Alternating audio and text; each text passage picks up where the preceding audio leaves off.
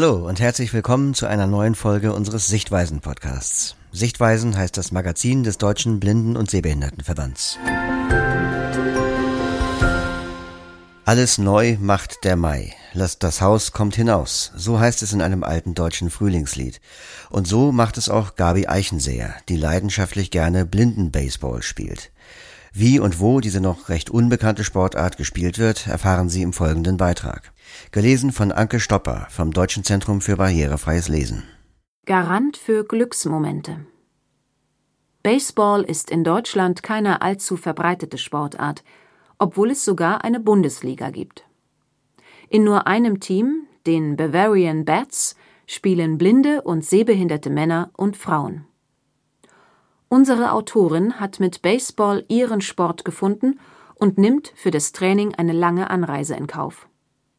Sie berichtet, warum sie das Spiel mit dem Ball, der geworfen, gesucht und geschlagen wird, so begeistert. Von Gabi Eichenseher obwohl Baseball in Deutschland eher eine unbekannte Sportart ist, hat Blindenbaseball mich sofort in seinen Bann gezogen. Vor allem loszurennen, wenn es heißt Playball und der von mir geschlagene Klingelball der verteidigenden Mannschaft zufliegt, ist ein befreiendes Gefühl. Ich spiele nun schon etwas mehr als vier Jahre für die Bavarian Bats, dem Blindenteam der Freising Grizzlies. Unsere Spielerinnen und Spieler sind zwischen 25 und 45 Jahre alt. Frauen und Männer spielen in gemischten Teams. Da alle während des Spiels eine Augenbinde tragen, sind zwischen den blinden und sehbehinderten Spielern die Voraussetzungen angeglichen. Wir treffen uns normalerweise etwa jeden zweiten Sonntag und reisen dafür aus ganz Bayern nach Freising oder Regensburg. Im Winter trainieren wir einzelne Spielzüge in einer Halle, aber das Training war wegen des Lockdowns im letzten Winter leider nicht möglich.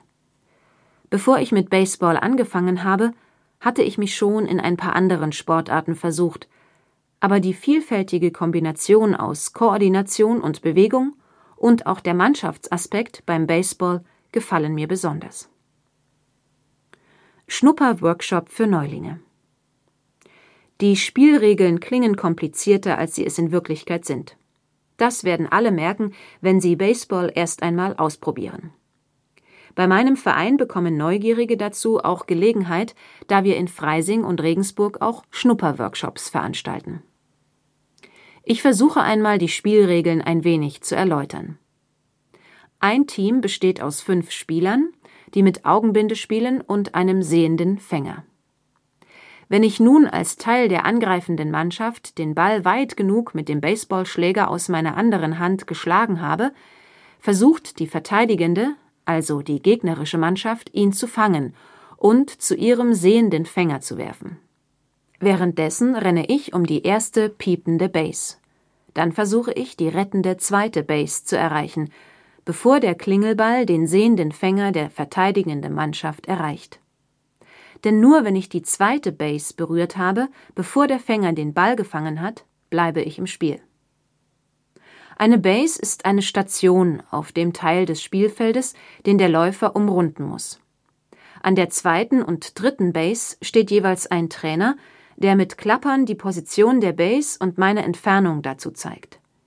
Ebenso geht es dann, während mein Mitspieler einen Ball schlägt und selbst zur zweiten Base läuft, für mich zur dritten. Einen Punkt für das Team gibt es aber erst dann, wenn man es geschafft hat, ohne dauerndes akustisches Signal von der dritten Base nach Hause, also wieder zum Startpunkt zu laufen. Einige Meter blind einfach nur geradeaus zu laufen, ist manchmal schwieriger, als man sich das vorstellt. Nach einem Inning, Spielabschnitt, tauschen die angreifenden und verteidigenden Mannschaften ihre Positionen, in der Verteidigung kommt es nicht mehr auf gezieltes Schlagen des Balles und schnelles Laufen an, sondern das Gehör ist entscheidend, da man den Ball, den die angreifende Mannschaft geschlagen hat, genau orten, fangen und aufnehmen muss. Und das auch, wenn der Ball liegen geblieben ist und kein Geräusch mehr von sich gibt. Geringes Verletzungsrisiko. Der größte Unterschied zum Baseball für Sehende besteht darin, dass der Schlagmann oder die Schlagfrau den Ball mit einem Baseballschläger aus der eigenen Hand schlägt und nicht einen ihm zugeworfenen Ball treffen muss. Beim Baseball besteht nur ein geringes Verletzungspotenzial. Das Spielfeld und die Regeln sind so gestaltet, dass Kollisionen weitgehend ausgeschlossen sind und das Verletzungsrisiko vermindert wird.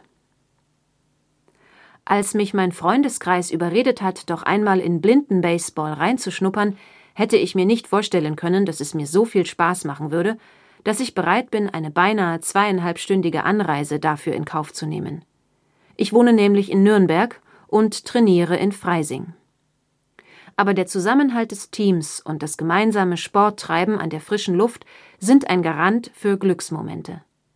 Und wenn es einmal im Training nicht so läuft und ich den Baseballschläger am liebsten von mir werfen würde, gibt es immer einen Mitspieler oder Coach, der Tipps auf Lager hat und mich aufmuntert. Nicht zu vergessen sind natürlich die interessanten Begegnungen mit den Spielern anderer Länder. Beispielsweise waren die Bets 2018 in Kuba, wo Baseball allgemein und auch Blindenbaseball viel beliebter sind als hierzulande. In Italien gibt es sogar eine Blinden-Baseball-Liga.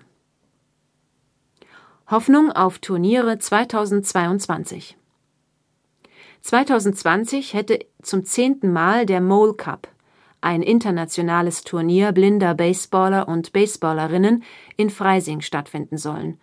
Aber Corona hat nicht nur die Trainingsmöglichkeiten eingeschränkt, sondern auch die Spiele verhindert oder aufgeschoben. Gern hätten wir gegen Mannschaften aus Italien, Frankreich, England, Kuba, Pakistan oder den USA gespielt.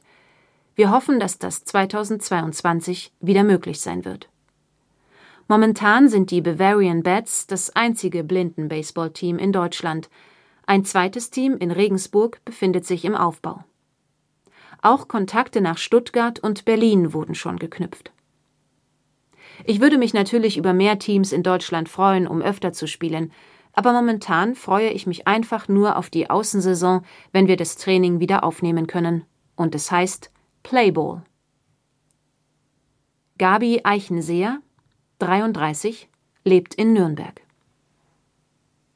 Zwei Fotos zum Text mit den Bildunterschriften Gabi Eichenseher in einer Sporthalle. Sie trägt eine Baseballkappe und ein Shirt mit der Aufschrift Bats und einer Fledermaus. Im Hintergrund wird trainiert. Auf einem Spielfeld draußen steht Gabi Eichenseher mit einem Baseballschläger in der rechten und einem Ball in der linken Hand. Play Ball heißt es bei den blinden Baseballspielerinnen und Spielern. Gerne geben wir den Ball an Sie weiter. Wenn Sie, liebe Zuhörerinnen und Zuhörer, auch schon Erfahrungen mit blinden Baseball oder einer anderen besonderen Sportart gemacht haben, zögern Sie nicht, uns Ihre Erfahrungen per E-Mail an sichtweisen-podcast at dbsv.org mitzuteilen. Wir sind gespannt auf Ihr Feedback. Haben Sie Interesse, mehr zu den Themen der Sichtweisen zu erfahren? Lesen Sie in der aktuellen Mai-Ausgabe, wie der Blinden- und Sehbehindertenverein Westfalen trotz Corona sein 100-jähriges Bestehen feiert. Sie erfahren außerdem, welche Filme mit Audiodeskription für den Deutschen Hörfilmpreis nominiert sind und welche bedeutsame Rolle das Schwerbehindertengesetz für Arbeitnehmerinnen und Arbeitnehmer spielt. Das Schwerpunktthema lautet Schwerbehindertenvertretung. Bestellen Sie ein kostenloses Exemplar bei unserer Mitarbeiterin Petra Wolf. Ihre E-Mail-Adresse lautet p.wolf mit 2f at dbsv.org. Gern schickt sie Ihnen noch Probeexemplare anderer Ausgaben der Sichtweisen. Wir hören uns im Juni wieder. Wir freuen uns auf Sie.